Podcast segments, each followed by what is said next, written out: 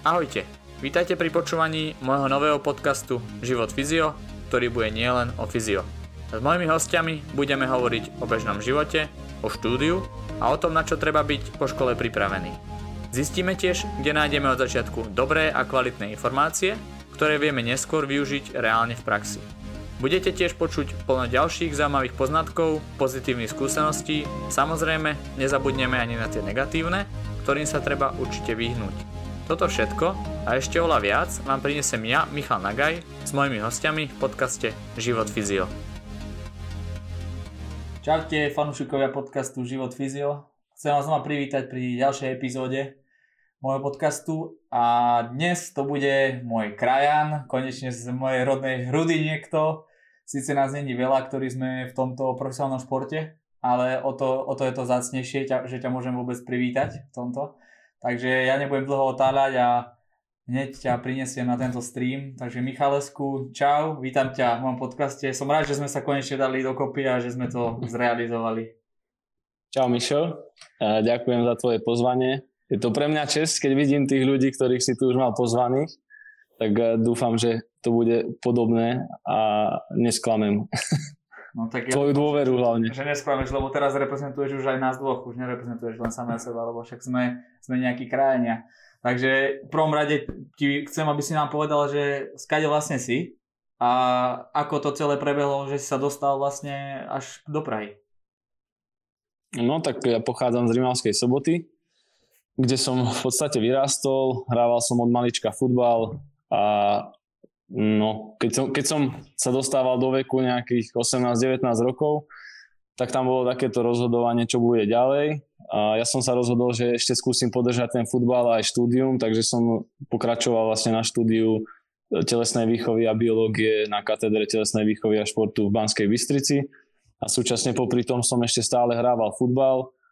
V podstate aj v Rimavskej sobote v druhej lige, kde som ale tých štartov sila nepripísal a väčšinou som hostoval v nižších súťažiach a tam sme sa vlastne aj spolu stretli v Tisovci.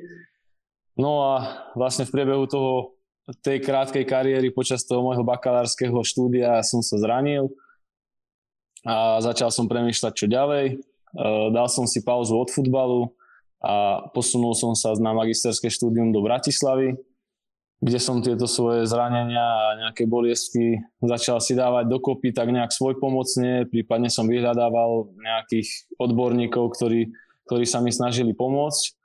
A začal som sa viac orientovať na takú tú zdravotnú časť a ako byť zdravý, ale zároveň, zároveň športovať, pretože ja som bol celkom taký športový typ, že, že som fakt eh, športoval od, od vidím do nevidím a a nepoznal som úplne taký ten e, proces regenerácie. Pamätám si prípravy, kedy som po, dvoch, po dvojfázovom tréningu večer ešte išiel do gymnastickej telocvične a, a cvičil som, takže a, tam som sa začal viac, viac zaujímať o to, ako by to telo malo fungovať a čo je dôležité, čo je dôležité urobiť preto, aby človek bol zároveň v dobrej kondícii, ale súčasne aj, aj zdravý.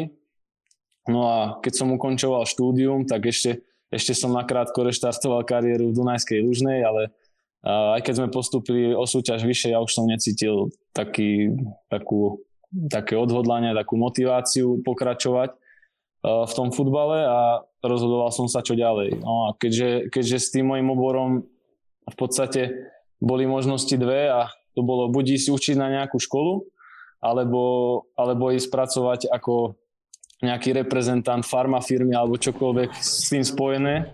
Hovor, hovor, hovor, hovor, no, Takže, takže som sa rozhodoval medzi tým, či budem reprezentovať nejakú farmafirmu, čo mi úplne nebolo blízke, pretože ja sa úplne nevnímam ako nejaký obchodník alebo niekto, kto by chcel niečo ponúkať, čo možno nie vždy by som bol o tom možno aj presvedčený, že to je dobré. A naskytla sa možnosť e, vyskúšať doktorské štúdium, čo mám pravdu povedať, tak vtedy som absolútne netušil, čo to bude. Bolo to len také nejaké znúdze, vyskúšať to, možno to bude dobré, možno sa niečo naučí, možno ma to niekde posunie. No a tak som sa posunul ešte viacej na západ, tak som odišiel do Prahy, kde som nastúpil na doktorské štúdium do laboratóře sportovní motoriky. A v podstate tu som sa prvýkrát e, stretol s profesionálnym športom, tak, tak ako som ho nepoznal. Robili sme diagnostiku v podstate v každom, v každom prípravnom období ligový mančaftom vo futbale, čo mne bolo extrémne blízke a fakt zo začiatku to bolo pre mňa ohromne motivujúce a tešil som sa na to, pretože som, som sa tam stretával s hráčmi, ktorých som predtým videl iba v televízii a, a v podstate som ich e, obdivoval. No a, tam vlastne na tej fakulte som sa začal tak nejak odbornejšie vzdelávať, viacej, viacej sa zaujímať. E, stretával som sa samozrejme s ľuďmi, ktorí v tom odbore boli naozaj špičkoví, výborne vzdelaní a takisto aj moji spolužiaci, ktorí tam boli a tá, ten dennodenný kontakt a komunikácia ohľadom toho ma asi, ma asi ešte viacej motivovala, že by som v tom odbore chcel ostať. No a odtedy v podstate som v Prahe. A v podstate e, ty si mal od začiatku nejakého, nejaký svoj vzor alebo nejakého, ja neviem, človeka, na ktorého si sa chcel podobať, alebo to bolo tak, že si jednoducho mal nejaký taký, ja neviem, ok, poznal si, že toto sú nejaký top fiz, uh, fyzio, top condition tréneri, že chcel by som byť taký, alebo bol jeden taký špeciálny? Mm, špeciálny, nešpeciálny, neviem. Uh, pre mňa proste počas toho štúdia v Banskej Bystrici uh, som sa prihlásil na kurz kondičného trénera a vtedy proste prišla pre mňa taká prvá inšpirácia, pretože ja som sa vtedy v podstate o ten kondičný tréning zaujímal hlavne preto, pretože sám som chcel byť lepší. Sám som sa chcel naučiť o to, ako to robiť lepšie, ako sa lepšie pripraviť, ako, ako sa proste znova posunúť a ten kurz som v podstate preto sa aj prihlásil. A na tom kurze som stretol Romana Švantnera, s ktorým síce sa nepoznáme osobne, ale pre mňa to bola obrovská inšpirácia, pretože ono je to možno dneska už aj 10 rokov, ani presne neviem. A počúvať jeho a jeho názory a vysvetľovať to, ako, ako to vidí, aký, je ten, ako, ako, aký má systém tej, tej svojej práce. Uh, to bolo proste pre mňa fakt inšpirujúce a ja fakt, keď si spomeniem na, na tie jeho prvé myšlienky, ako je dôležité, aby proste človek nezastával, aby proste za tým nehľadal len ten zárobok a nesnažil sa to nejako hromadiť, ale to, čo v podstate zarobíš, tak by si mal do seba nejako investovať a že on, to bola jeho cesta. Ukazoval nám tam vtedy rôzne pomôcky, o ktorých ja som fakt netušil. Mal tam trigger, trigger roller a, a ja som sa na to kúkal, že čo to je, že čo sa s tým dá robiť. Takže, takže to bola pre mňa asi taká najväčšia inšpirácia a dodnes aj je, pretože je to človek, ktorý je v podstate z našich končín, a je úspešný, je vidieť za ním proste tú jeho prácu a navyše na mňa stále, aj keď hovorím, nepoznáme sa osobne, tak na mňa stále pôsobí ako proste človek, proste, ktorý, ktorý je ľudský, ktorý má ľudský prístup k svojej práci a má rád svoju prácu. Mm-hmm. A ty si v podstate tieto kurzy všetky prebehol, ako si hovoril, pracoval si v, tom, v tej laboratórii, alebo teda v tom laboratórii v Česku a stretol sa s tými najlepšími hráčmi. Tak mm-hmm. máš, nie, máš niečo také zo zákulisia, čo by si, čo by si povedal? Čo s tým sa stretol? Alebo niečo špeciálne? Tak e, toho, tých zaujímavých vecí tam bolo kopa nechcem hovoriť všetko, pretože asi všetko sa nehodí, ale mali sme také úsmevné, ja radšej budem hovoriť o tých úsmevných veciach a pamätám si, ako sme boli na testovaní, e, vlastne terénne testovanie a pozvali si nás kvôli, kvôli jojo testu. Išli sme testovať špecifickú vytrvalosť, potrebovali sme na to vlastne kombo. a to, to kombo v podstate reprák veľký, e, na ktorý sme pripájali vždycky telefón a z neho nám hrala tá nahrávka podstate jasná záležitosť, my sme tam proste prišli a tak nejak sme to, že to ideme testovať a už pri tom, ako sme to tam nastavovali a skúšali, tak sme zistili, že ten, ten jack nejak nám blbne a to pripojenie celkovo nie je úplne dobré, ale tak sme to nejak spojaznili a tak ideme na to. no a chlapci fakt bežali a proste ja neviem, nejaký 50. level, alebo ja už ani neviem presne, ale už, už niektorí ležali na zemi a vydýchavali a a bežalo ich tam pár a v tom momente nám zlyhalo to kombo. Takže, takže si to asi vieš predstaviť, to nadšenie, bol to ligový manšaft. a vlastne muži, takže, takže to nadšenie bolo obrovské. Ten kamarát, to, s ktorým som tam bol, to ešte trošku uhral na to, že, že to tam pískal nejak tie signály a snažil sa, aby proste tí hráči to dobehali, ale asi, to, asi to nebolo úplne to čo, to, čo od nás chceli, čo nakoniec tréner nám vtedy aj povedal. Menovať nebudem, A potom sme zistili, že, že to kombo si požičal náš spolužiak do skúšobne na bas-gitaru a tam ho pravdepodobne odpálil. takže, takže, takže stalo sa aj toto, bola to sranda. Boli tam, bola tam kopa vecí, proste občas sa stalo, že hráči proste prišli a, a pýtali sa, prečo tie testy vlastne podstupujú, že, že aj tak to nikto nejako nerieši a tak. No tak to boli také veci skôr pre mňa ako smutné a, a nechápal som to úplne presne pretože, pretože ja si myslím, že to je fakt dôležité to testovanie a pokiaľ si chceš nastaviť nejaký tréningový proces a vedieť, ako na tom tí hráči sú, tak, eh, tak je to proste ten základ. Tak predsa asi je to postavené takisto aj na Slovensku, že je to ako keby povinná prehliadka pred sezóna a každý to tak berie a malo kto, malo kto tie dáta z toho berie aj reálne do tréningu, čo je podľa mňa mnohokrát chyba, ako si povedal. A ty konkrétne, keďže máš skúsenosť takúto s tým, tak narábaš s tými dátami, alebo si skôr, alebo si to skôr tak berie, že musia byť tie dáta kvalitné a nie každý ich dokáže spraviť tak kvalitne. Ako si napríklad vedel ty. tak e, pre mňa tie dáta sú proste dôležité. Je to pre mňa spätná väzba toho tréningového procesu, aspoň doteraz vždycky bola.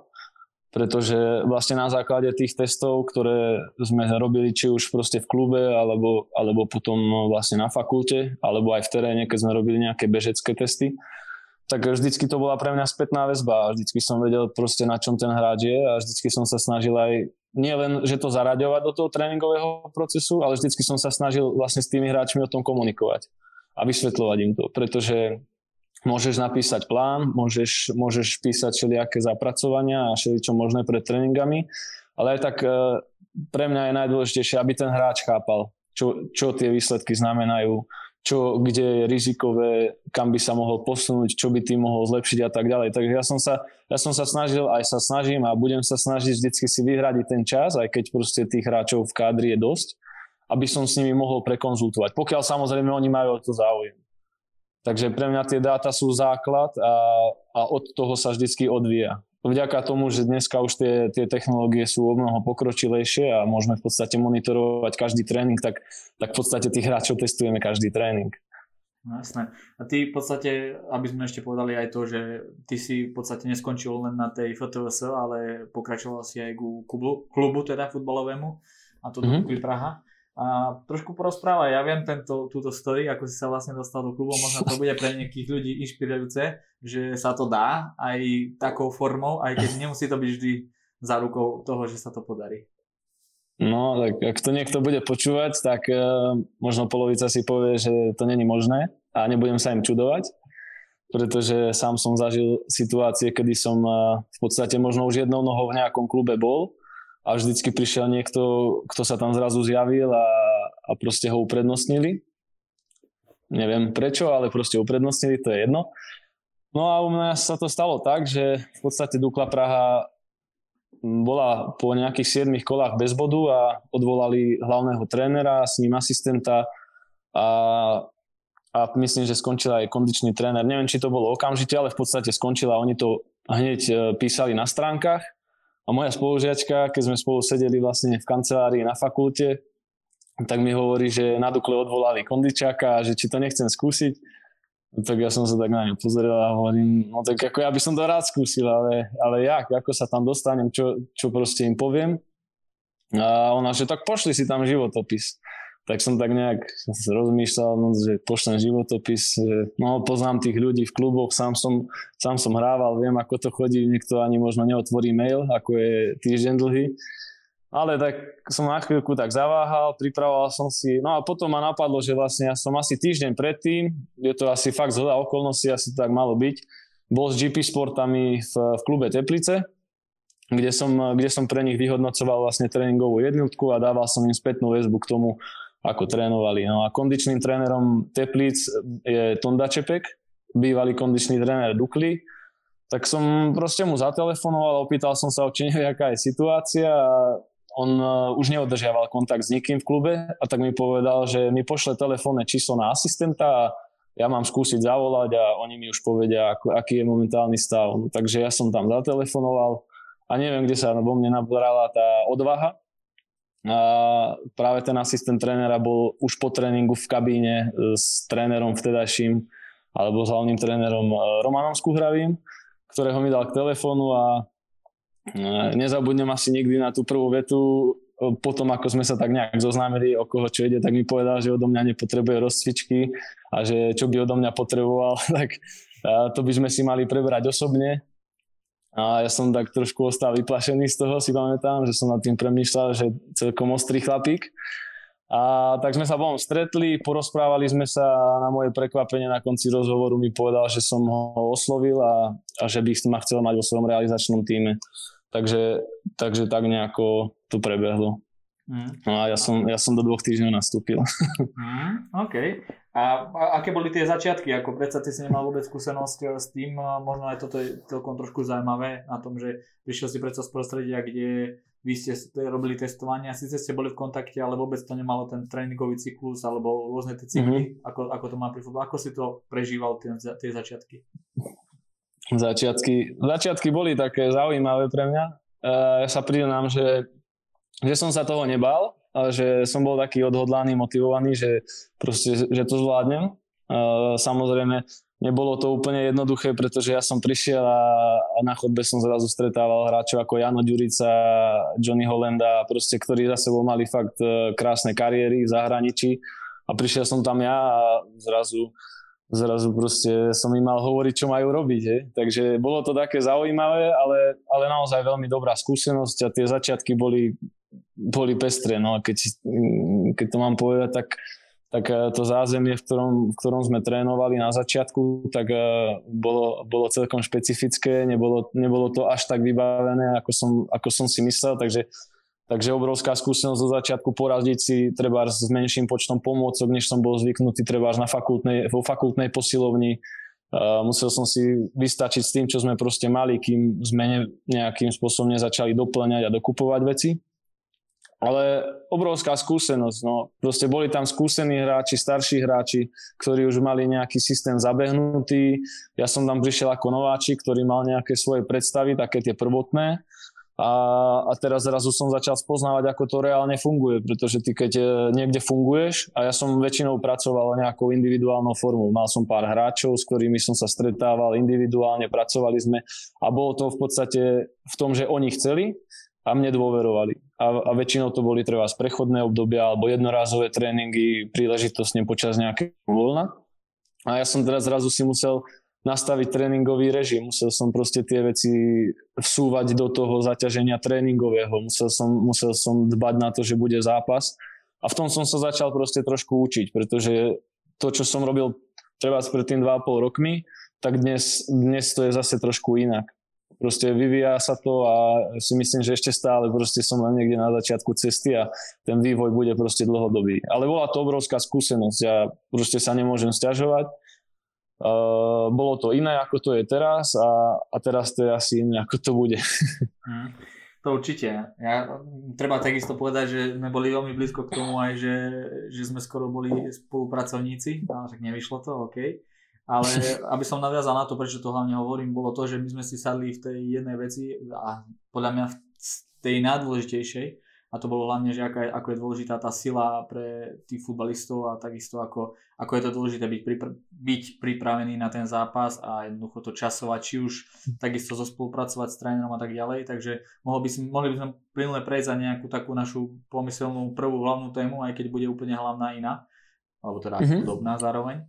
Čo je, čo, je, čo je pre teba silový tréning v futbale a, a ako v podstate sa na neho pozeráš a čo si myslíš, že je taká alfa omega? Myslíš si, že alfa omega toho celého spolupráca s trénerom? A dôvera?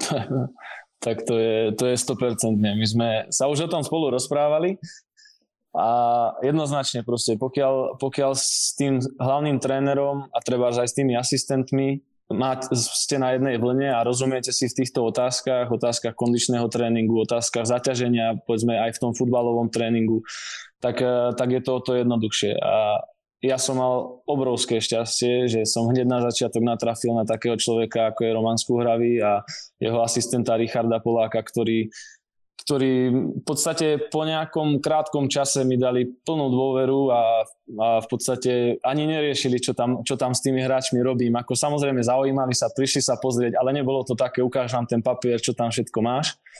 Takže pre mňa naozaj najdôležitejšia je tá, tá spolupráca, tá dôvera vzájomná. Myslím si, že to je kľúč k úspechu. Proste pokiaľ, pokiaľ ten realizačný tím, tí ľudia v ňom uh, vedia, čo majú robiť, majú dôveru od, od vedenia alebo od toho hlavného trénera, tak, tak sami cítia proste, že sú dôležití. A pre mňa to bolo fakt dôležité, pretože som cítil, že ten tréner mi dôveruje, že mi, že mi dáva ten čas, že, že keď za ním prídem s niečím, s nejakým nápadom, tak sa o ňom môžeme rozprávať a nie je to proste nie, nie, takto to nechcem, áno, takto to chcem, alebo toto je moja predstava a takto to urobíš a, a nezaujíma ma to.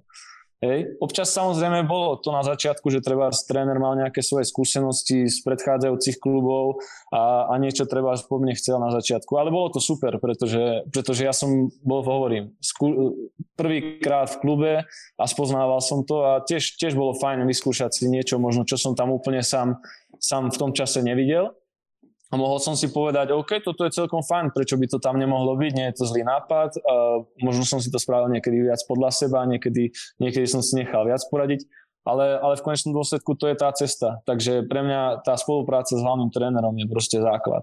A mm, myslím si, že práve, práve to je to, čo, čo vlastne človeka obohacuje. Pretože my sme sa potom v podstate mohli o čomkoľvek baviť. On, uh, on sa ma pýtal proste na, na kondičný tréning, na silový tréning, čo robíme, čo nerobíme. Ja som vedel, čo je náplň proste tréningu na ihrisku a vedel som, že akým spôsobom upraviť pardon, akým spôsobom upraviť ten, ten tréning v posilovni. Čo tam dať, čo tam nedať, pretože treba mám nejakú predstavu, niečo tam chcem dať a, a viem, že on, on v tom svojom tréningu to, to bude mať tak, že by to mohlo byť kon- kontraproduktívne. Takže v tomto je tá spolupráca pre mňa proste kľúčová, pretože ja síce môžem mať predstavu, ale, ale dôležitá je aj predstava hlavného trénera, pretože tá najväčšia zodpovednosť za výkon a za výsledky mužstva je vlastne na ňom.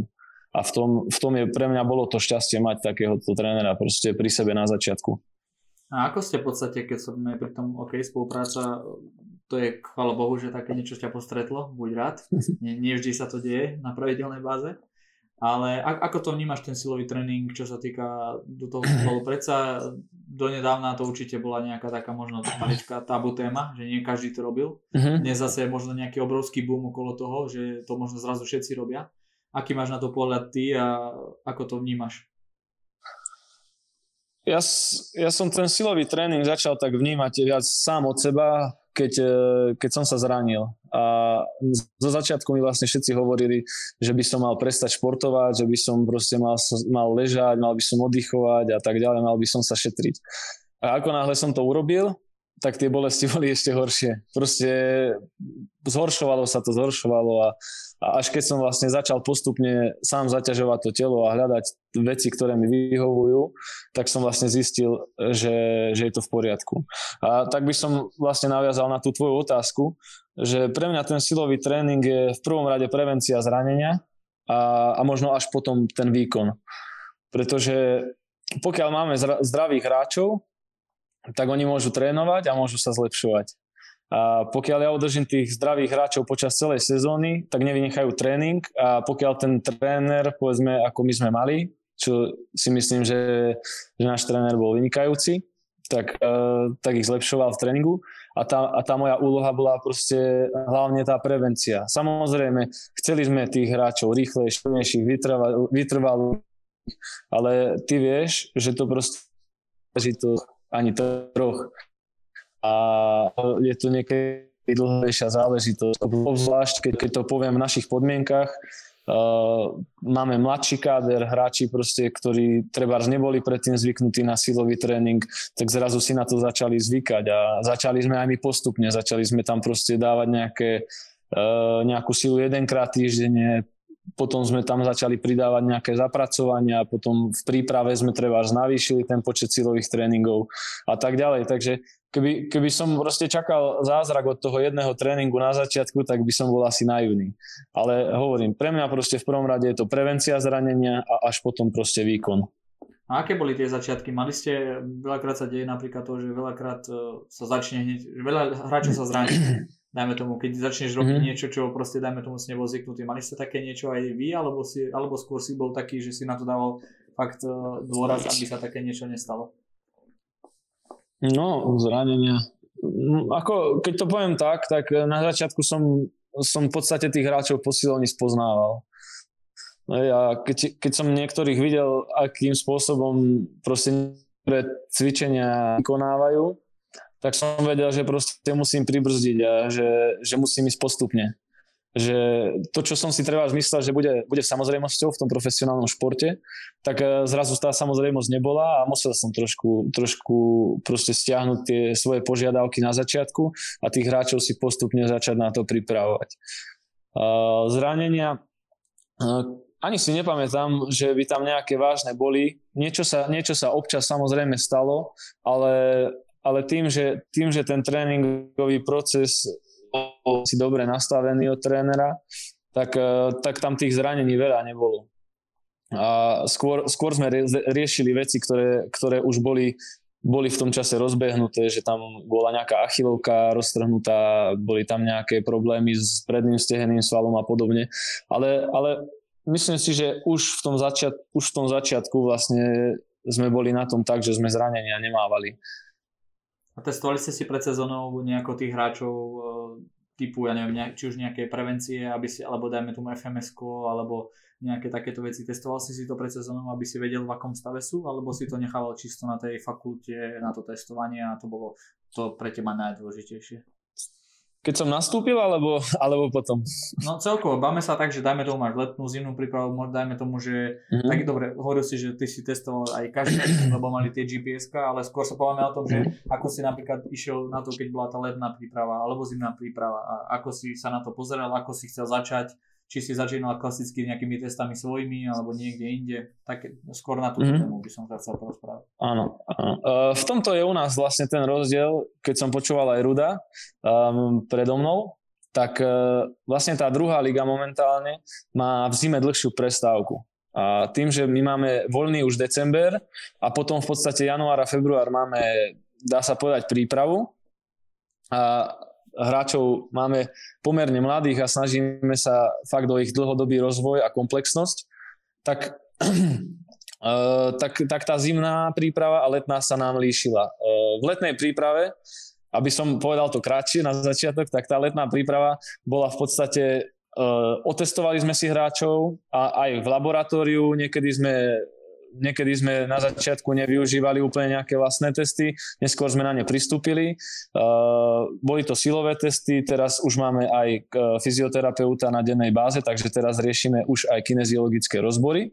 Ja sám som si do toho na začiatku netrúfol, to sa priznám, že som úplne nebol a dal som si, dal som si poradiť vlastne od externého fyzioterapeuta, ktorého máme v klube a ten mi, ten mi na začiatku dával nejaké, nejaké informácie o hráčoch Dneska, dneska ladíme ten program už v podstate s, s dennou fyzioterapeutkou, ktorú v klube máme a verím, že, verím, že už od leta e, by ten, by ten kineziologický rozbor mohol byť e, kvalitnejší. E, robili sme silové testy, ale silové testy robíme väčšinou len v zime.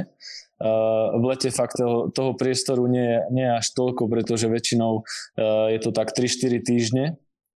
3-4 týždne vlastne toho tréningu a ide sa do ligy a keď, e, keď sme chodili vlastne na tie testy na fakultu, tak to bolo v podstate pre mňa taký ček. Skontrolujem, ako, ako tí hráči vlastne v priebehu tej polsezóny na tom sú, ako sa vyvinuli, e, či máme nejaký problém, ktorý potrebujeme aktuálne a akutne riešiť a, a tak sme vlastne pokračovali a potom sme sa snažili nejaké veci doľaďovať individuálne a nejakou individualizáciou v tom tréningovom procese.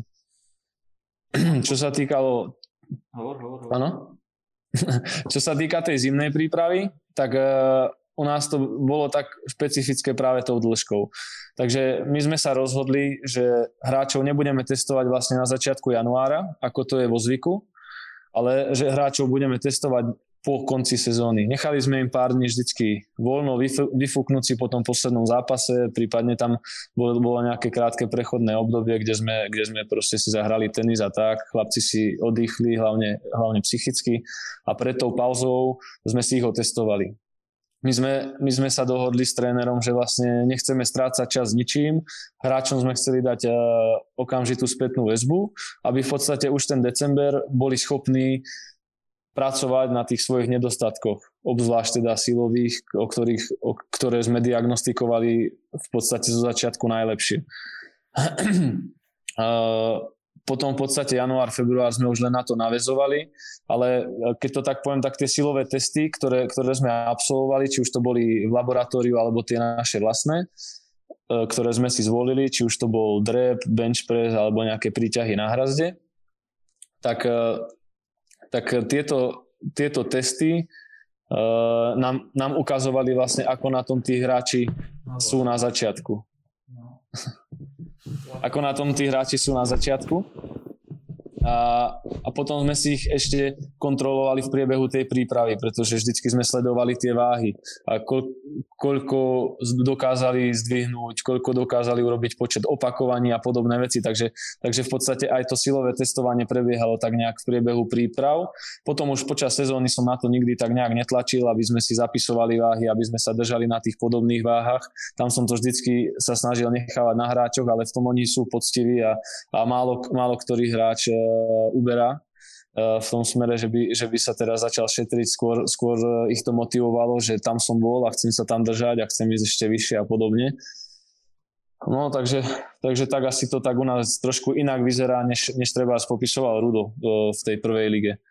A neviem, či, či sme sa my o tom bavili, alebo som sa s niekým iným, ale ty si hovoril v podstate, že pre vás nebolo dôležité ako keby byť po zimnej príprave našlapaný, ale že vy ste pracovali počas, počas sezóny stále, aby ste ako keby sa zlepšili na konci sezóny, alebo nejako tak sme to, my sme, my sme sa o tom Áno, asi aj áno. Uh, my sme v podstate k tomu pristúpili tak, že, že pre nás neexistuje prípravné obdobie alebo akékoľvek. My sme proste trénovali uh, určitým spôsobom celý čas, celý rok. My sme proste nerobili nejakú hrubú, hrubú časť a nejak, nejaké, nejaké vyľaďovanie a podobne. Samozrejme, silová časť sa u mňa trošku líšila, na začiatku proste bol o niečo vyšší počet opakovaní, potom sme klesali proste do rýchlosti a dávali sme nižší počet opakovaní a tak ďalej. Ale to bolo skôr spojené s tým, že fakt tých hráčov, ktorých máme, sú pomerne mladí a, a chceme ich rozvíjať a na to, aby sme ich mohli rozvíjať, musíme vybudovať nejaký základ ale, ale naozaj tie, tie tréningové jednotky a dávky, tak o, oni sa v podstate, v podstate nelíšili. Možno, možno sa to líšilo skôr objemom tým, že, že sme mali treba viac dvojfázových tréningov uh, v tom prípravnom období, ale, ale tá náplň tréningová bola podobná. Takže my, my sme proste s trénerom sa dohodli, že pokiaľ my chceme, aby naši hráči šprintovali v zápase, tak proste musia šprintovať aj v tréningu. Nemôžeme, nemôžeme trénovať e, v nízkej intenzite a očakávať, že v zápase tá vysoká intenzita tam bude. Takže my sme sa snažili proste ten tréningový proces mať náročný a ja ako po fyzickej stránke, tak po tej hernej a taktickej stránke. Takže tie naše tréningy boli v podstate e, od, od prípravy až po to sezónne obdobie podobne zložené. Uh-huh. A aby sme teda nejako pre, plynule prešli od tej síly aj k tej COVID uh, pauze alebo k tomu celému, mm-hmm. ako to prebehlo. Predsa my sme si spolu volali, riešili sme to, ty si bol z toho zrútený trošku, lebo ste urobili dobrú prípravu a zrazu zase nič, potom ste zase nič nerobili, zase ste museli sa pripravovať, neviem, či zase tam bolo zase nič. No a my sme v podstate riešili spolu a kvázi nepoviem, že sme, nie že sme prišli na to, ale že sme rozmýšľali, že ako vlastne udržíte tých hráčov aj napriek tomu, že vy ste hrali každý druhý deň, myslím, nie? Tak nejako. Mm-hmm. Áno, áno. Že, že ako ich vlastne udržíš trošku aj silovo, predsa keď ich chceš rozvíjať, tak uh, sa to nedá moc sklobiť uh, tri zápasy za týždeň a ešte aj robiť silu a ešte robiť aj trénovať. Ako, ako, si, ako si to uchopil potom, vysvetli to trošku pre fanúšikov a divákov. No, tá, ten COVID vlastne pred rokom prvýkrát, keď, keď to všetko začalo a keď začali nejaké prvé obmedzenia, aj čo sa týkalo tréningového procesu, tak to bola pre nás totálna novinka a, a riešili sme, ako, ako do toho pôjdeme, čo budeme robiť, pretože tým, že som mal podporu toho trénera a, a on fakt chápal tú, tú podstatu a tú dôležitosť toho silového tréningu v tréningovom procese, tak, tak sám, sám sa ma pýtal, ako to tam udržíme, ako to budeme robiť, aby sme, aby sme tých hráčov udržali, udržali a aby sme ich ďalej rozvíjali aj po tej silovej stránke. No a tak sme sa aj spolu radili a ja som aj hľadal inšpiráciu vo svete a možno to nebolo úplne také, také bežné, ale v tomto fakt ma inšpirovali hokejisti a myslím si, že v tom čase, v tom čase Martin Itersky rozprával o tom, ako, akým spôsobom robili silovú prípravu, keď, keď bol v Rusku, v Magnitogorsku, že si so sebou treba na vonkajšie zápasy nosili, nosili nejaké gumy, kettlebelly alebo nejaké, proste nejaké jednoduché veci, ktoré nebolo, nebolo problémom previesť. No a mňa to vlastne inšpirovalo, že to by mohol byť ten spôsob, akým, akým by sme sa mohli my uberať, aby sme tam ten silový program nejaký udržali, aj keď samozrejme asi, asi trošku menej, než, než sme boli zvyknutí. A tak sme, sa, tak sme uvažovali a prišli sme na to, že, že v domácich podmienkach nie je problém ten silový program nejako udržať. Mali sme k dispozícii posilovňu na, na Juliske a, a bola len otázka, ako ten program pripraviť. Vo vonkajších podmienkach to bolo trošku náročnejšie, pretože väčšinou sme jazdili autobusom, občas vlakom a, a prevážať e, všetky tie veci nebolo úplne jednoduché, takže, takže sme si takisto poradili nejakými expandermi a podobne, rollery tam máme stále. Takže aby som bol konkrétnejší, tak e, vonkajšie zápasy sme, sme zvolili formu takej vytrvalostnej sily, e, v podstate kapilarizácia, kde sme robili vyšší počet opakovaní a, a podstatou toho všetkého bolo to, že my sme chceli odbúravať laktát v podstate silovým tréningom. My sme nechceli tých hráčov dostávať e, do výklusov. Môžeš teraz ukázať vlastne tvojim fanúšikom, ako, ako vyzerá asi tak zaťaženie toho hráča v zápase. Toto, toto máš rozcvičenie, toto to druhé. Okay, no. takže, takže tu vlastne je možné vidieť, e, že, že hráči hráči sú, sú v zápase schopní absolvovať nejakých 11,8 km. A samozrejme nie všetci, ale, ale sú hráči, ktorí, ktorí treba necelé, necelých 12 km ubehajú, niektorí 10-11. A my sme, my sme vedeli, že do toho treba započítať rozcvičenie. V rozcvičení v tom čase to bolo okolo, dvoch, okolo 3 kilometrov, pardon. A, takže to sa nám sčíta, už sme zhruba na nejakých 15 kilometroch, takže keby som tých hráčov poslal ešte vyklusávať, tak tam treba nabehnúť nejaké ďalšie 2-3 kilometre, možno, možno viac. A, a prídeme na to, že tí hráči v podstate absolvovali polmaratón v, v, zápas, v zápase a, a za 3 dní sme ich potrebovali mať znova fit a, a znova absolvovať v podstate ten istý polmaratón. Hej, takže, takže aj preto sme sa snažili hľadať tú formu, akým spôsobom podporiť regeneráciu a, a v tom pre mňa naozaj tá informácia ohľadom toho, že ten laktát je možné využiť uh, v rámci nejakej aerobnej, aerobnej sily alebo nejakej aerobnej aktivity, tak, tak sme tam zvolili vlastne ten vyšší počet opakovaní v pomalšom tempe, proste kapilarizáciu. V domácich podmienkach sme išli zase trošku inou formou. Tam, tam, sme, tam sme si vybrali vlastne silové cvičenia, nejaké 4 cvičenia, nižší počet sérií, čo znamenalo tak 2-3 série a nižší počet opakovaní do 4 opakovaní. Hráči v podstate si tam nejakým spôsobom volili tú váhu podľa seba, nikoho sme do, nič, do ničoho netlačili, ale, ale väčšinou sa tam pohybovali e, pomerne, pomerne v slušných, e, na slušnej úrovni. Bolo to tak niekde medzi tými 60 až 80 percentami maxima u tých, u tých e, ťažších cvikov, ktoré sme tam e, zaraďovali, či to bol nejaký trabar, alebo, alebo povedzme drep, rdl a podobne. Tam sme to vždycky volili podľa tej záťaže aj tréningovej a podobne. Uh, možno, prepáč, ešte možno bolo dobre povedať, že vlastne kedy si to robil, lebo to si nepovedal, že si, ty si to robil vlastne hneď e, tesne, teda tesne, poviem po zápase, hej. to by si mohol tiež povedať, že to je také špecifikum toho celého. No, mali sme trošku nejaké problémy, tak, ale už sme to nejako dali dokopy. A skončili sme vlastne pri tom, že ty si robil tú silu po zápase. Možno by bolo dobre špecifikovať aj pre ľudí, že ako to prebiehalo po zápase, čo u teba znamená. Mhm, po zápase. V podstate to bolo tak, že hráči dohrali zápas, potom uh, išli do kabín, mali tam pripravené nejaké krátke občerstvenie, nejaké, nejaké proste svoje šejky, ktoré používajú, plus, plus nejaké ovocie a podobne. Uh, potom samozrejme pitný režim, no a potom v podstate sme okamžite išli cvičiť, aby, aby to nebolo zase až, až tak dlho po záťaži. Ani tých hráčov sme nechceli úplne dlho držať na, na štadióne. Potrebovali sme, aby si aj psychicky trošku oddychli. Takže v podstate sme išli okamžite po, po zápase cvičiť. Tá, tá tréningová jednotka, alebo ako by som to povedal, tá silová časť e, trvala do 20-25 minút. Nebolo to fakt dlhé, bolo to kratučké. Uh, tie, tie vlastne tá posilka, ale aj, ale aj tá kapilarizačná časť bola postavená tak, čo sme vlastne aj spolu riešili, že, že ten na začiatok celej tej silovej časti boli nejaké oslabené svalové partie tak ako aj vlastne Rudo minule spomínal, že, že robia deň po zápase nejakú excentriku a, a podobné záležitosti, tak eh, my sme, my sme tam buď zvolili nejaký excentrický režim na trebárs na priťahovače, alebo, alebo proste nejaké, nejaké cvičenia dýchové, ktorým sme tých hráčov chceli proste zaktivovať znova.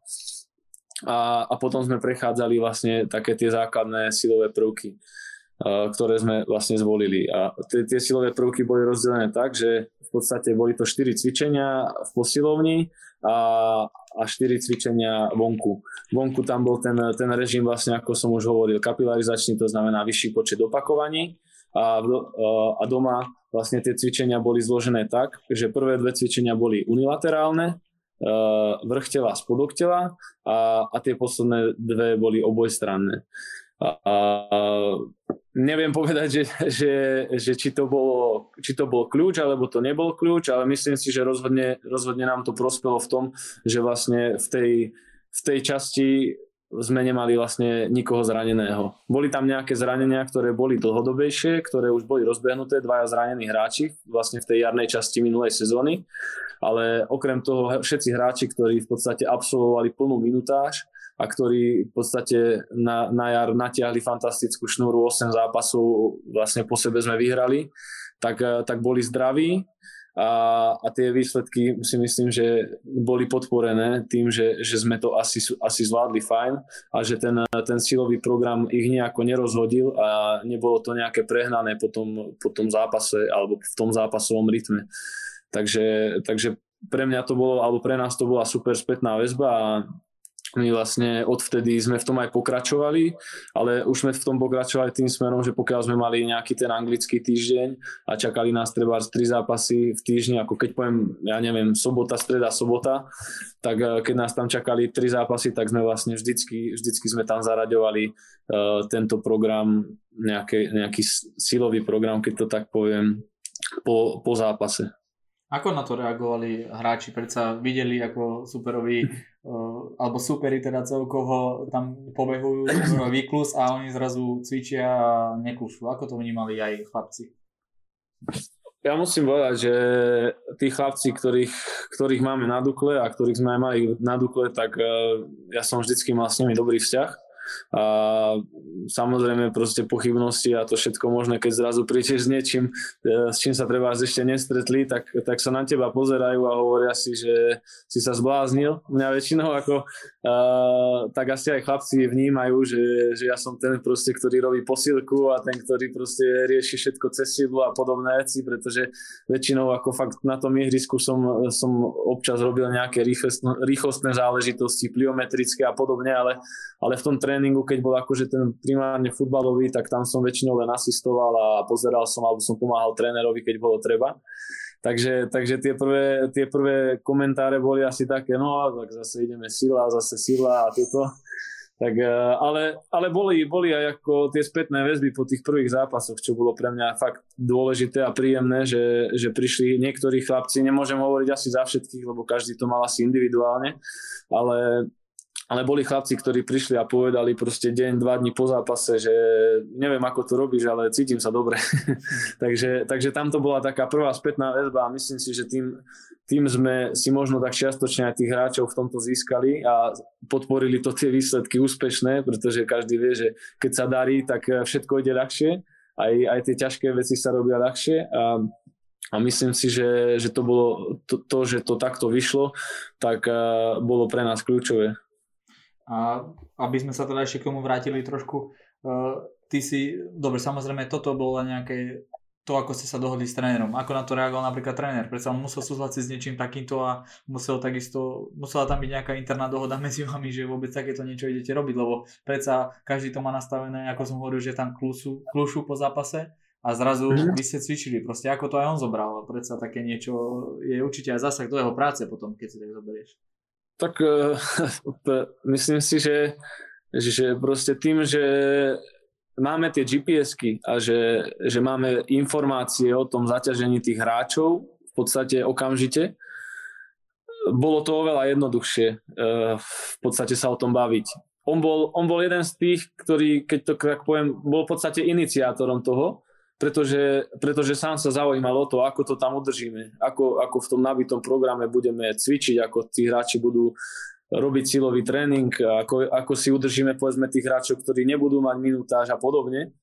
Takže, takže v tomto bolo super. Čo som nespomenul, tak bolo to, že, že tí, ktorí, nedo, vlastne, ktorí neodohrali alebo nemali plnú minutáž alebo menš, menšiu minutáž, tak treba hneď po zápase mali, mali nejaké dobehávanie, e, či už podľa proste minutáže alebo podľa toho postu sme sa tam snažili proste niečo, niečo vsunúť, či tam bola zmena smeru alebo to bol na hladký lineárny beh, tak sme sa s tým snažili nejak pracovať, aby sme zase udržali aj tých hráčov s tou nižšou minutážou. No a hovorím, proste pre trénera to bolo, bolo to, že on chcel nájsť ten spôsob. A tým, že sme proste prišli s jasnými argumentami, prečo, prečo by sme mohli robiť ten silový tréning, že by sme chceli odburávať laktát, že by sme, že nechceme proste, aby tí hráči zaťažovali rovnaké klby a rovnakým spôsobom vlastne pri tom podobnom, podobnom vlastne pohybe, ako to robia celý zápas, čo bol pre nás ten výklus alebo nejaký beh tak, e, tak to bolo pomerne jednoduché a jediné, čo, čo sme vlastne bolo riešili, že ako to urobíme, koľko toho bude, či toho nebude veľa a tak ďalej. A, a konec koncov v tomto nám pomohli hráči, ktorí, ktorí prišli, odcvičili a sami si hľadali, hľadali to, čo je pre nich hodné. A ja som sa, keď to tak poviem, ja som sa nestaral do toho, že či niekto, či niekto si vezme na, na trabár proste 60 kg, 80 kg, alebo, alebo si tam proste vezme 120 kg. Pokiaľ sa cítil na to, že, že, že to spraví tak, tak som ho proste nechal a jediné čo, tak som sa s ním bavil o tom, že či to robí správne, či, to, či, či je potrebné niečo upraviť, alebo, alebo som mu hovoril, že je možné znížiť nejak počet opakovaní alebo zvýšiť a podobne. Takže skôr, skôr ja som tam bol, okrem toho, že som, že som vybral cvičenia, ktoré sme tam chceli od hráčov, tak som tam bol skôr na to, aby som tým hráčom poradil, ako by mohli ešte uh, zvládnuť tie veci, ktoré tam sú, ako by mohli ešte oni inak podporiť tú regeneráciu ale, ale od trénera sme mali proste plnú podporu a dôveroval nám v tom, v tom, čo sme, v, čom, to, v tom, čo sme si vybrali. To, čo som povedal na začiatku. Proste náš, náš tréner bol nastavený a myslím si, že je, aj vždycky bude tak, že si do svojho realizáku vybere ľudí, ktorým dôveruje, ako odborníkom, ako ľuďom a, a nechá im proste voľnú ruku v tom, čo budú robiť. Samozrejme chce vedieť, chce sa pý, pýta sa na to, zaujíma ho to ale, ale tak to musí byť a preto som, preto som vedel, že, že nerobím niečo len tak, ale vedel som, že ten tréner uh, sa o to zaujíma a že, že to považuje za dôležité. Aj Rudo do mňa dostalo takú otázku, že ako, ako vyzerá nejaký taký ideálny tréningový cyklus. Ako by vyzeral no. taký ten tvoj? Tak ideálny keď tréning. O tom, keď sa bavíme o tom, že je sobota, sobota zápas, hej? Že, je to, že tam nie je žiadny zápas uh-huh. v strede, v strede týždňa. Uh-huh. Uh, v tomto my sme trošku iní, uh, možno, možno od väčšiny, od väčšiny klubov, ktoré poznám, možno ani nie, ale, ale bolo to zaujímavé, pretože prvá vec, prvá informácia, ktorú som v podstate dostal od trénera ešte snad, možno aj na stretnutí prvom, bolo to, že deň po zápase je voľno. Proste deň po zápase majú hráči voľno a, a chceme využiť maximálne, maximálne tie tréningy, ktoré máme k dispozícii. A tým, že deň po zápase bolo voľno, tak e, my sme tam nejaké doporučenia hráčom dávali, akým spôsobom by si mohli zvyklusnúť, e, koľko toho by malo byť, v, akých, v akej intenzite a podobne čo by si mohli odcvičiť, tiež nejaký podobný systém asi ako Rudo, že sme tam zaraďovali nejaké ľahké excentrické záležitosti, ale tým hovorím, že tí hráči boli doma, tak, tak nedokážem úplne povedať, že či to bolo splnené do bodky a, a, a tak ďalej. Ale v podstate ten náš tréningový režim, neviem, či je ideálny, alebo, alebo nie je, ale, ale čo sa týkalo zaťaženia, tak to bolo podobné. V podstate od prvého, týž, od prvého dňa až po piatok e, sme, sme mali podobné cvičenia, čo sa týka herných cvičení, s tým, že vlastne tak ako Rudo vravel, útorok bola, alebo aby som išiel po poriadku, toto by si mohol vystrihnúť. a, takto.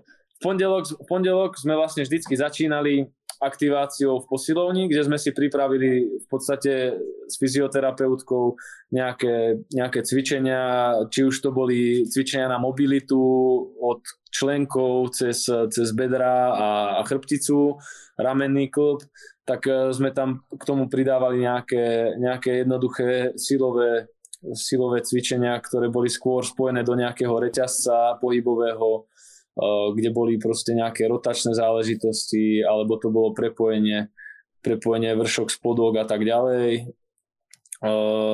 To bol pondelok, nebol tam žiadny nejaký silový program, individuálne nejakí hráči proste prišli a mali sme to nastavené treba individuálne, ale čo sa týka týmu, tak to bolo takto. v, útorok, v útorok sme väčšinou mávali dvojfázový tréning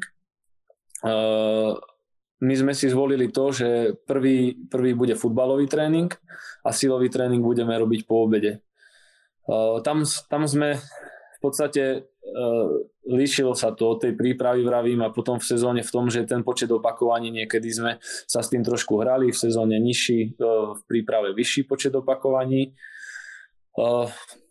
Takisto, takisto trošku dochádza aj k individualizácii, alebo väčšinou dochádzalo k individualizácii, bol tam nejaký základ, ktorý tí hráči proste museli absolvovať uh, spolu a potom tam boli nejaké jedno, dve, tri cvičenia, ktoré som volil podľa treba z tých výsledkov tých testov, ktoré, ktoré sme absolvovali a to, čo som mal k dispozícii.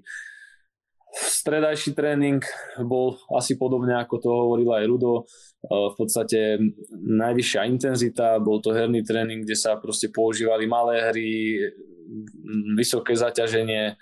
A tam v podstate moja úloha bola iba urobiť dobrú aktiváciu v posilovni, kde, kde som sa snažil tie pohyby voliť proste podobné tomu, čo nás bude čakať v tréningu. Čiže keď sme tam mali aj, aj nejakú rýchlostnú zložku, tak sme sa na to pripravovali. Keď tam boli vyslovene nejaké zmeny smeru, tak som volil pohybové reťazce, ktoré som považoval, uh, že by tým hráčom mohli pomôcť štvrtkový tréning sme si z, z môjho pohľadu zvolili uh, vlastne za tréning mobility. Pred tréningom sme robili proste mobilitu, venovali sme sa fakt vo veľkej miere tomu, aby sme, aby sme proste uh, rozhýbali, rozhýbali často tie zatuhnuté kluby, ako sú vlastne bedra, či už je to chrbtica, takisto členky, kde, kde, sú, kde sú proste u futbalistov často veľké problémy a možno niekedy základ toho, kde, kde tie zranenia potom neskôr vznikajú a prečo možno niekedy nie sú schopní urobiť všetky tie silové cvičenia, ktoré od nich uh, v podstate chceme. Uh, takisto, takisto tam používam to, čo, o čom Rudo hovoril, že hráč, pokiaľ si niečo vypýta naviac, tak, uh, alebo je na to zvyknutý, tak vo štvrtok používam ten, uh, tú maximálnu silu, ten nižší počet opakovaní a, a vyššiu záťaž, ale zase v nižšom objeme, než tomu, bolo, než tomu býva v útorok. No a, a vlastne posledný deň piatok. Zo začiatku to bolo tak, že sme tam v piatok eh, vždycky mali nejaké, nejaké spoločné rozcvičenie cez nejaké koordinačné cvičenia, až eh, to končievalo nejakou akceleračnou rýchlosťou. Um, smerovali sme to ale k tomu, aby, aby, sme, aby sme zase tých hráčov na niečo pripravili, že ich tam bude čakať a, a posledné obdobie sme vlastne deň pred zápasom vždycky zaraďovali pliometriu, pliometrický tréning krátky, krátky mm, vlastne od nejakých, na začiatku nejakých jednoduchších cvičení až neskôr ku tým, ku, tým koordinačne náročnejším a v podstate potom už tí hráči prechádzali do tréningu. A sobota vlastne zápasový deň, to je vlastne tá ďalšia vec, ku ktorej sme dospeli, to môžeš takisto ukázať eh, na tej, na tej obrazovke. Tak eh, ten zápasový deň chcel by som sa niekedy dopracovať k tomu, eh, o čom aj, aj teda eh, zase spomínam Ruda, hovoril predo mnou a to bola tá aktivácia silová. My nemáme momentálne úplne takú možnosť, pretože posilovňu, ktorú máme na Julisku, nie je úplne blízko kabíny. Ten, ten druhý záber, myš, aha, máš to tam, dobre, dobre. Takže, takže vlastne my sme vychádzali z tých čísel, ktoré teraz sme, na, na začiatku sme sa zaoberali tým objemom tréningovým. A ten, ten zápasový deň uh, sme, sme začali premýšľať vlastne aj nad rozcvičkou. A tá rozcvička, um, nechcem povedať, že, že sa nám zdala, že je dlhá alebo nie je dlhá, ale máme za to, alebo sme mali za to, že dokážeme efektívnejšie využívať čas e, vnútri v kabíne. A, a síce tam ne, nemôžeme, alebo momentálne nie sme schopní robiť takú tú silovú aktiváciu s, vyšou, s vyšším odporom, s vyššími, e, s vyššími váhami, tak, e, tak sme tam doniesli nejaké gumy odporové a, a ukázali sme hráčom, akým spôsobom by sa mohli dynamicky, dynamicky pripraviť Eh, na to, na to zaťaženie v tréningu, dostali tam nejaké doporučené cvičenia, ktoré je vhodné využiť, aby sme už treba potom na tom ihrisku, keď tam prídeme, nemuseli robiť nejaké, nejaký dynamický stretching, nemuseli by sme tam používať žiadne minibendy a podobné záležitosti, ktoré, ktoré častokrát vídam, že, že iní tréneri využívajú. Eh, a chceli sme skrátiť ten čas vonku a takisto aj ten objem, objem bežecký vonku, čo sa nám podarilo Uh, a dôvod bol jednoduchý. Zase chceli sme proste ušetriť tú energiu, bežeck, bežeckú aktivitu vlastne pre celý zápas. Nesledovali sme nejaké extrémne poklesy síce, ale, ale mali sme za to, že, že chceme, aby tí naši hráči aj, aj vlastne v tých posledných desiatich alebo 20 minútach, aby boli dominantní.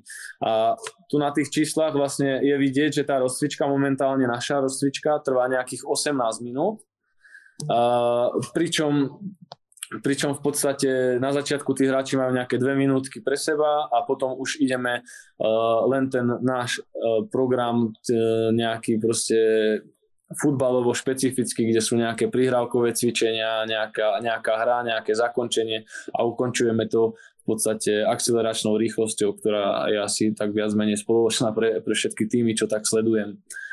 No, nemám k tomu ešte, ešte nejaký, nejaký úplne presný výstup v zmysle, v zmysle toho, či sme, či sme ušetrili alebo neušetrili energiu.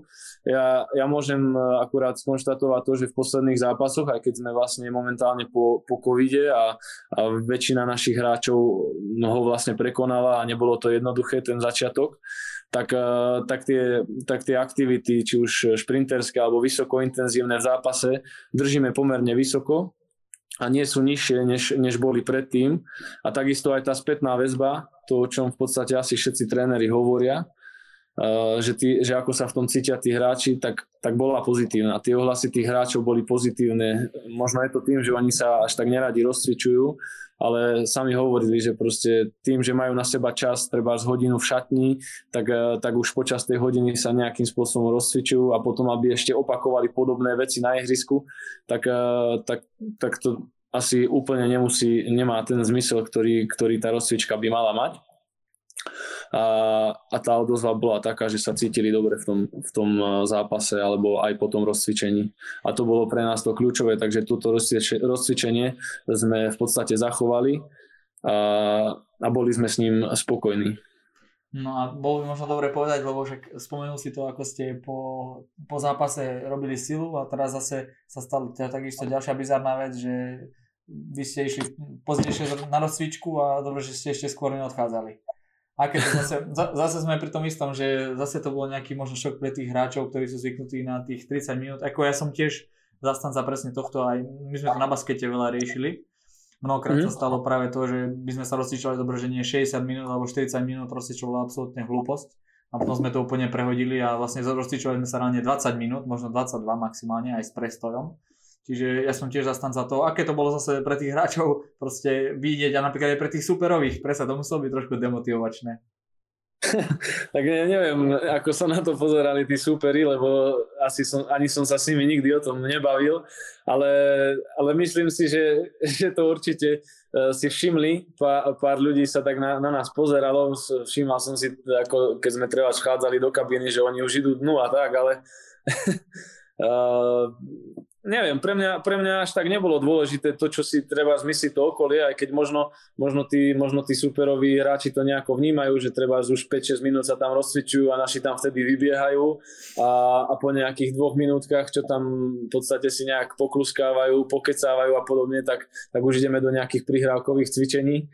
Uh, možno to na nich nejako vplýva, uh, ale, ale pre mňa proste rozhodujúca je tá hra čísel ako viem, že, viem, že nie všetci proste ešte stále na tie čísla dávajú a viem, že ešte koľkokrát aj ja som konfrontovaný s tým, že tie, že proste tie čísla nie sú dôležité, dôležitý je výsledok toho zápasu a podobne. Čo, čo je asi, asi niekedy aj pravda, že dôležitý je ten výsledok, ale uh, ja si myslím, že práve tá hra čísel je to, čo nás môže k tomu výsledku priblížiť a, a práve takýmito detailami si myslím, že že môžeme robiť tie, tie kroky vpred a, a kroky vlastne ďalej a hľadať zase niečo ďalšie, čo by bolo možné vylepšiť. A pre nás to bola momentálne taká tá ďalšia, ďalšia nejaká časť pucle, ktorú, ktorú sme do toho vložili, pretože vlastne pred rokom, pred rokom sme sa pohrali s tým výklusom po zápase, tiež to bolo po covide. Pardon. A, a teraz sme sa zase pohrali s tou rozcvičkou a zase, zase je to po covide a zase to pre nás má ten, eh, alebo malo by to mať pre nás ten efekt toho ušetrenia tých síl dlhodobejšie pre tie ďalšie zápasy a tak ďalej. A keď sme pri tých číslach, ty si mm-hmm. taký milovník čísel, ako, ako to vnímaš s tými GPS-kami? Bavíme sa aj s Rudom na nejakú tému, samozrejme vidíme aj v tomto, aj čo si ukázal, aj čo si hovoril, že sú uh-huh. všetky tie čísla pre teba dôležité.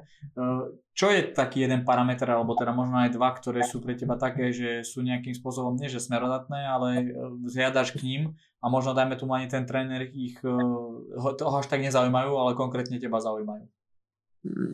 Neviem, neviem ako vypichnúť úplne jedno, dve čísla. Uh, sú čísla, ktoré proste hneď človek začne sledovať. Hráči hneď chcú vedieť proste objem, ktorý nabehali, to, to každého zaujíma, koľko, koľko, metr, koľko kilometrov treba absolvovali. Pre mňa, pre mňa je dôležitý treba ten pomer. E, pomer vysokej intenzity k tomu samotnému objemu, pomer tých šprintov k tej vysokej intenzite, počet akcelerácií, počet decelerácií, um, je tam nejaká metráž za minútu, to sú také tak, tiež dôležité, dôležité informácie. Uh, to, sú, to je asi taký základ, z, ktoré, z ktorého vychádzam a z ktorého sme aj vždycky vychádzali, čo trénera vlastne zaujímalo. Od začiatku si pamätám, že v podstate to bola prvá vec, ktorú sme riešili, že tréner sa ma pýtal, ako to vyzerá.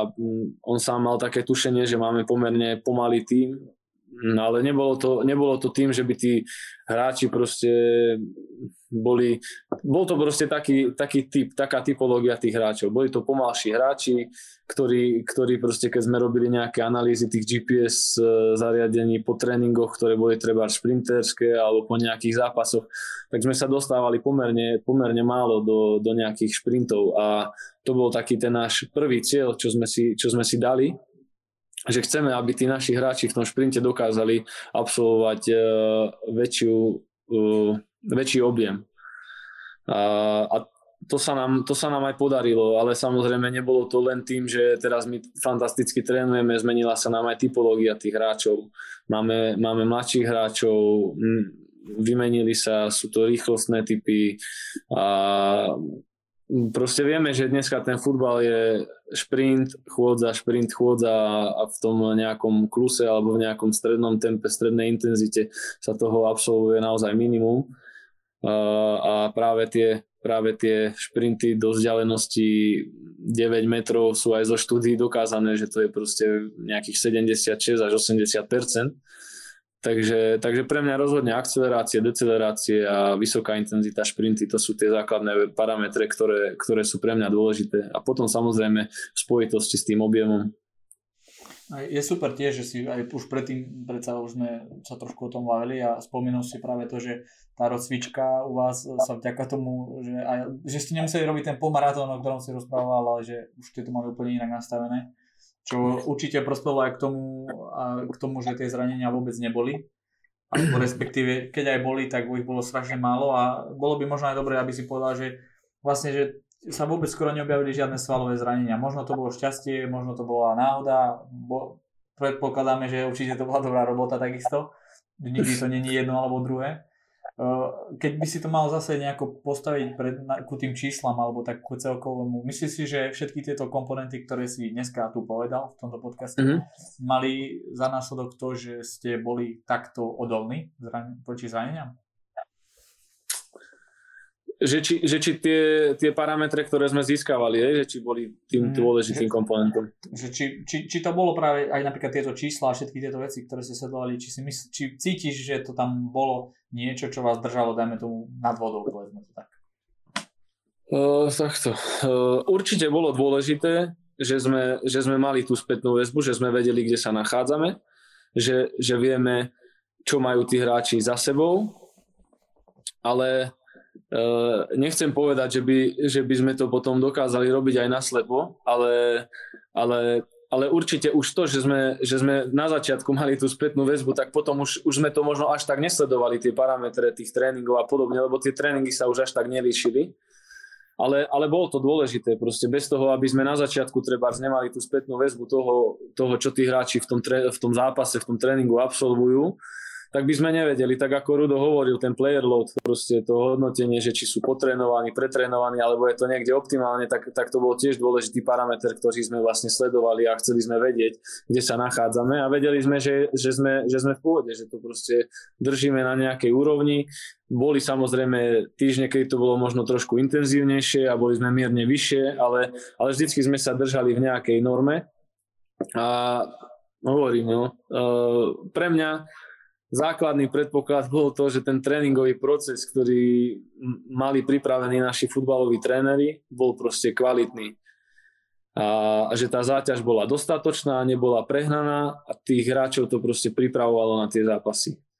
Naši tréneri proste boli pripravení a v tom, v tom sa mi naozaj páčil ten ich prístup, že, že keď prišli, tak povedali, že nám to nevadí, že budeme robiť niečo inak, nevadí nám, že tí hráči nebudú úplne vyladení proste na tie prvé zápasy, ale, ale chceme, aby sa proste zlepšovali. Chceme, aby, aby sme sa zlepšovali ako tým, chceme, aby sa zlepšovali oni ako individuality a chceme proste z nich mať komplexných hráčov. A, a preto vravím, že kľúčom k tomu, že sme mali zdravých hráčov, bolo, okrem toho samozrejme, že sme mali gps a spätnú väzbu a mohli sme to nastavať, bol ten kvalitný tréningový proces, ktorý, ktorý sme mali a že sme proste trénovali kvalitne, intenzívne pomerne a samozrejme my sme sa k tomu snažili doladiť to naše proste nejaký ten silový program a pracovať na tých, na tých našich boliestkách a na tých veciach, ktoré pre nás alebo ktoré považujeme za rizikové. Mm. Ja som tak si tak prešiel počas toho, ako som správal, že či, či sme všetko, čo sme si určili, aj spomenuli a jednu vec sme nepovedali a to bol aha moment. Ten som tam nejako neuložil. Tak bol nejaký tvoj aha moment, kedy si si povedal, že to, toto som nečakal, že to takto je. Máš niečo také? No, hovorím, ja som na začiatku a ja toho viem málo a tých aha momentov proste mám každú chvíľu nejaký aha moment a ja som nad tým premýšľal, lebo tak ty si mi povedal, o čom, o čom budeme hovoriť a tak ďalej. A asi prvý taký najväčší aha moment, ktorý, ktorý mi možno trošku zrútil a také tie moje predstavy, bola prednáška na lekárskej fakulte. Tam myslím, že sa to volalo uh, medicína ako veda, alebo niečo podobné po česky. A ja neviem dobre česky. Takže medicína ako veda a tam vlastne doktor ktorého meno si nepamätám, ale hovoril, že pracoval so športovcami a laktát vlastne je možné využiť ako zdroj energie. A to som sa nikdy dovtedy v podstate nikde nedozvedel, nikto mi to na škole nepovedal a pre mňa bol laktát strašiak. Pre mňa to bol nejaký ukazovateľ niečoho a a proste, že to je zlé, že tí hráči sú unavení a to bol, to bol taký asi zatiaľ najväčší aha moment e, toho všetkého, pretože je tam kopa tých vecí, ktoré si poviem, mm, tento to robí tak, tento, tento to robí tak, je to zaujímavé, toto by som si chcel vyskúšať a podobne, ale ten laktát bol, bol taká informácia, ktorá mi to celkom nabúrala a z ktorej som v podstate vychádzal aj potom pri tých veciach, o ktorých sme hovorili, či to bolo ten, tá sila po zápase, miesto výkrusu a podobne. Mhm. Myslím si, že teda môžeme prejsť kľudne k otázkam od divákov, mm-hmm. ne, nejaké si predsa mal, tak ja ich tu aj vysvietím a takisto ich aj prečítam. A prvá je taká, že či sa chystáš ešte reštartovať svoju futbalovú kariéru. Áno, pozdravujem Mareka Fabriho. a, rád by som, ale nemám na to veľa času. Sice som registrovaný v Dukle Praha a hrám za, hrám za C, ale už, už asi nie. Už moja kariéra bude na inej, na inej úrovni, aj keď stále asi aspoň dúfam, že pri futbale. Tak držíme ti všetci palce, aby to tak bolo. Mm, ďalšiu otázku si mal, že ako často diagnostikujete a testujete hráčov. To sme v podstate nejakým spôsobom aj možno spomenuli, že sú pre teba vhodné tie testy, teda robíš či už na fakulte, ale takisto aj nejaké svoje. Máte ešte niečo také špeciálne, čo testujete? Alebo nezaznelo, čo sme hovorili? 嗯。Nie, v podstate už potom tie testy, keď niečo testujeme mimo týchto dvoch základných termínov, ktoré sú pre nás také tie kľúčové, tak uh, už je to v podstate len záležitosť nejakých individuálnych potrieb hráča, či to je niekto po zranení, alebo niekto, kto má nejaké zranenie, tak vtedy samozrejme nejaké testy si prechádzame. Teraz napríklad máme hráča po, po roztrhnutom krížnom väze, takže samozrejme netestujem ho len v, teda v tom decembri a v júni, ale proste si ho testujem aj, aj priebežne počas tých jednotlivých fáz toho, tej rekondície alebo tej jeho celkovej rekonvalescencie a vždycky vlastne podľa, podľa tých testov volím, že či ten hráč je pripravený na ten progres, ktorý by vlastne podľa nejakého protokolu tam mal byť. Mhm. No, dobre. Ďalšiu máme, že ideálne rozcvičenie pred zápasom výkonom. To si myslím, že sme uh, asi aj povedali. Čím menej tým, tým, tým, Tak ja neviem, ja neviem, či je ideálne, ale je to, je to rozcvičenie, ktoré robíme my. OK. A dáme ďalšiu. Toto, toto bola taká otázka, že či si odporúčaš spraviť si ložky na mieru, alebo aký máš názor na ne. Ale keď, keď mám k tomuto povedať, tak môžem rovno povedať, že budem mať takú špeciálnu hostku, najbližších, dúfam, že v najbližšom období, ktorá nám o tých nohách môže povedať e, veľa, veľa skvelých vecí, takže ak chceš, môžeš sa k tomu vyjadriť, ale myslím si, že bude žena, ktorá na to má úplne, že... Na toto ja nie som odborník, e, názor svoj mám, neviem, či je dôležitý. ja podložku nosím pod pravou nohou, lebo ju mám kratšiu, ale, ale asi, asi táto otázka smeruje trošku inde. Poznám ľudí, ktorí to nosia, ne, nezazlievam im to. Poznám ľudí, ktorí sú na to odborníci, ty sám si mi spomínal jednu odborníčku, ktorá to robí na mieru. Možno to je ona, tá tvoja hostka podcastu. Áno, áno, áno, venuješ a... seba. Áno, takže to bolo pre mňa zaujímavé, keď si mi o tom hovoril ty. Myslím si, že, že to môže, môže pomôcť, ale musí to byť kvalitné. Asi neexistuje univerzálna vložka do topánky pre každého. To určite, to určite. A ja každému tu dávam takúto otázku, že tvoj pracovný sen. Pracovný sen. Uh, raz som to už niekde hovoril, uh, že pracovný sen je pracovať uh, v klube, ktorý, ktorý má jasne danú koncepciu, ktorý vie, čo chce a, a, je, a chce dlhodobo, dlhodobo pracovať na nejakom cieli. Že ten cieľ toho klubu nebude najbližší zápas, ale ten cieľ bude niekde, niekde v budúcnosti alebo bude nejaký dlhodobý a pretože začiatok tej cesty je vždy najťažší a ten začiatok je rôzny. Takže môjim snom je, aby som raz pracoval v takom klube, ktorý, ktorý má dlhodobú koncepciu, ktorej sa všetci držia, na ktorej všetci spoločne pracujú a podielajú sa. A malý sen je niekedy, niekedy má na sebe reprezentačné, reprezentačné oblečenie Slovenska. Ja, ja, ja som mal už aj české, takže, takže pohode. To, to, to zvládneme, to nejako doladíme ešte. No dobre Michale, ja myslím že sme vyčerpali všetko, čo sme chceli. A neviem, ak máš ešte niečo, čo by si chcel možno povedať e, nejakým možno aj mladým trénerom alebo začínajúcim, tak teraz je ten čas. Mladým trénerom. E, ja by som im odkázal, aby sa, aby, aby sa nebáli, aby boli odvážni na začiatku svojej kariéry, ale aby boli zároveň pokorní, aby nemali prehnané prehnané očakávania, prehnané požiadavky, aby boli skromní, pretože ja som na Dukle začínal s dvomi TRX-kami a s dvoma gimbalmi a, a keby som bol vtedy býval zhyčkaný a povedal by som, že tak túto robiť nebudem, tak e, dneska by som možno už tu ne, takto by sme sa tu asi nebavili. Takže pokora, pracovitosť a mať sny. Mm, to, to bolo super. A mám poslednú otázku pre teba.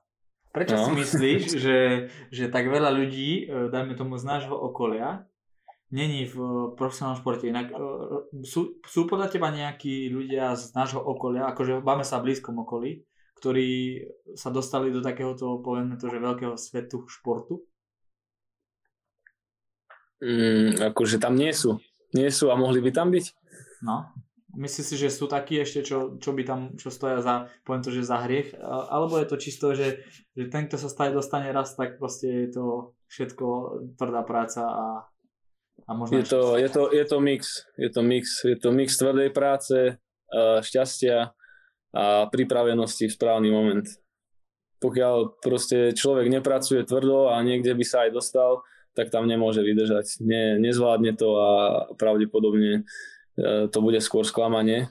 A myslím si, že proste je to fakt mix tých všetkých vecí. Pripravenosť a a aj to šťastie, pretože ja som mal šťastie, že som sa stretol s človekom, ktorého proste uznávam a ktorému som za tú, za tú šancu proste vďačný a, a, a bolo to proste šťastie.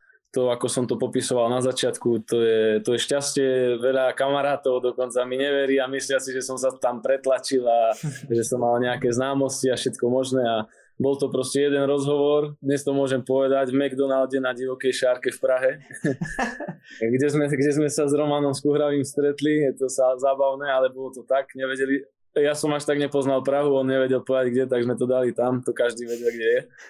A mňa uprednostnil pred, pred trénermi, s ktorými sa tiež bavil, boli predo mnou na rade a keď som sa to nedozvedel neskôr, tak, tak som bol až, až šokovaný proste. Takže šťastie je dôležité, pripravenosť bola dôležitá tiež, pretože ja som, ja som bol pripravený na ten rozhovor a, a vedel som mu povedať, akú mám predstavu toho, čo a ako by som chcel pracovať. A bol som správny čas na správnom mieste. Ako ja som to hlavne preto ešte rozvinul, lebo som rozmýšľal nad tým ešte pred tým celým podcastom, že, uh, že keď sme spolu ešte niekedy hrali proste zase na ihrisku, tak v živote by som nepovedal, že eh, budeme robiť tento podcast, to je jedna vec. A druhá vec je, že, že, že sa budeme baviť o tom, že niekde, dajme tomu, môžeme niekedy v budúcnosti spolupracovať, alebo tak celkovo. Čiže som chcel to povedať proste, že je to že je to fakt zaujímavé, je to sranda, a, mm. ale každopádne je to určite super pre nás oboch. A zároveň ti teda chcem aj poďakovať, že si, že si tu bol dnes so mňou. Nemali sme dneska vôbec skoro žiadne technické problémy, takže úplne som sa cítim úplne, že paráda. A, takže Ibrahim, ako, ako som povedal, chcem ti poďakovať, že si tu bol a že som sa mohol s tebou porozprávať aj takto cez video a nie len cez telefón a súkromne. Jasne, ja ti ďakujem za pozvanie, bolo to pre mňa nová skúsenosť, bolo to super. Dúfam, že som povedal niečo zaujímavé, že to nebolo len táranie o niečom a pokiaľ by niekto z tvojich poslucháčov alebo ktokoľvek mal záujem nejakým spôsobom komunikovať a vymieňať si názory, tak ja budem rád, pretože to je, to je to, čo nás posúva, to je to, čo môže posúvať mňa a budem rád, keď, keď dostanem aj nejakú spätnú väzbu, kľudne aj negatívnu. No dobre, tak to dúfam aj ja teda. Dobre Michale, ďakujem ti veľmi pekne a vidíme sa, dúfam, že čoskoro. Čau. A ja tebe. Maj sa. Super, parádna epizóda. Ja som strašne rád, že som tu mohol privítať človeka, ktorý je môj krajan a môžem prehlásiť, že už sme tu boli dvaja krajania. Takže dúfam, že sa vám bude epizóda páčiť, ako vždy hovorím nakoniec. Užívajte si a hlavne buďte zdraví a vidíme sa zase znova. Čaute.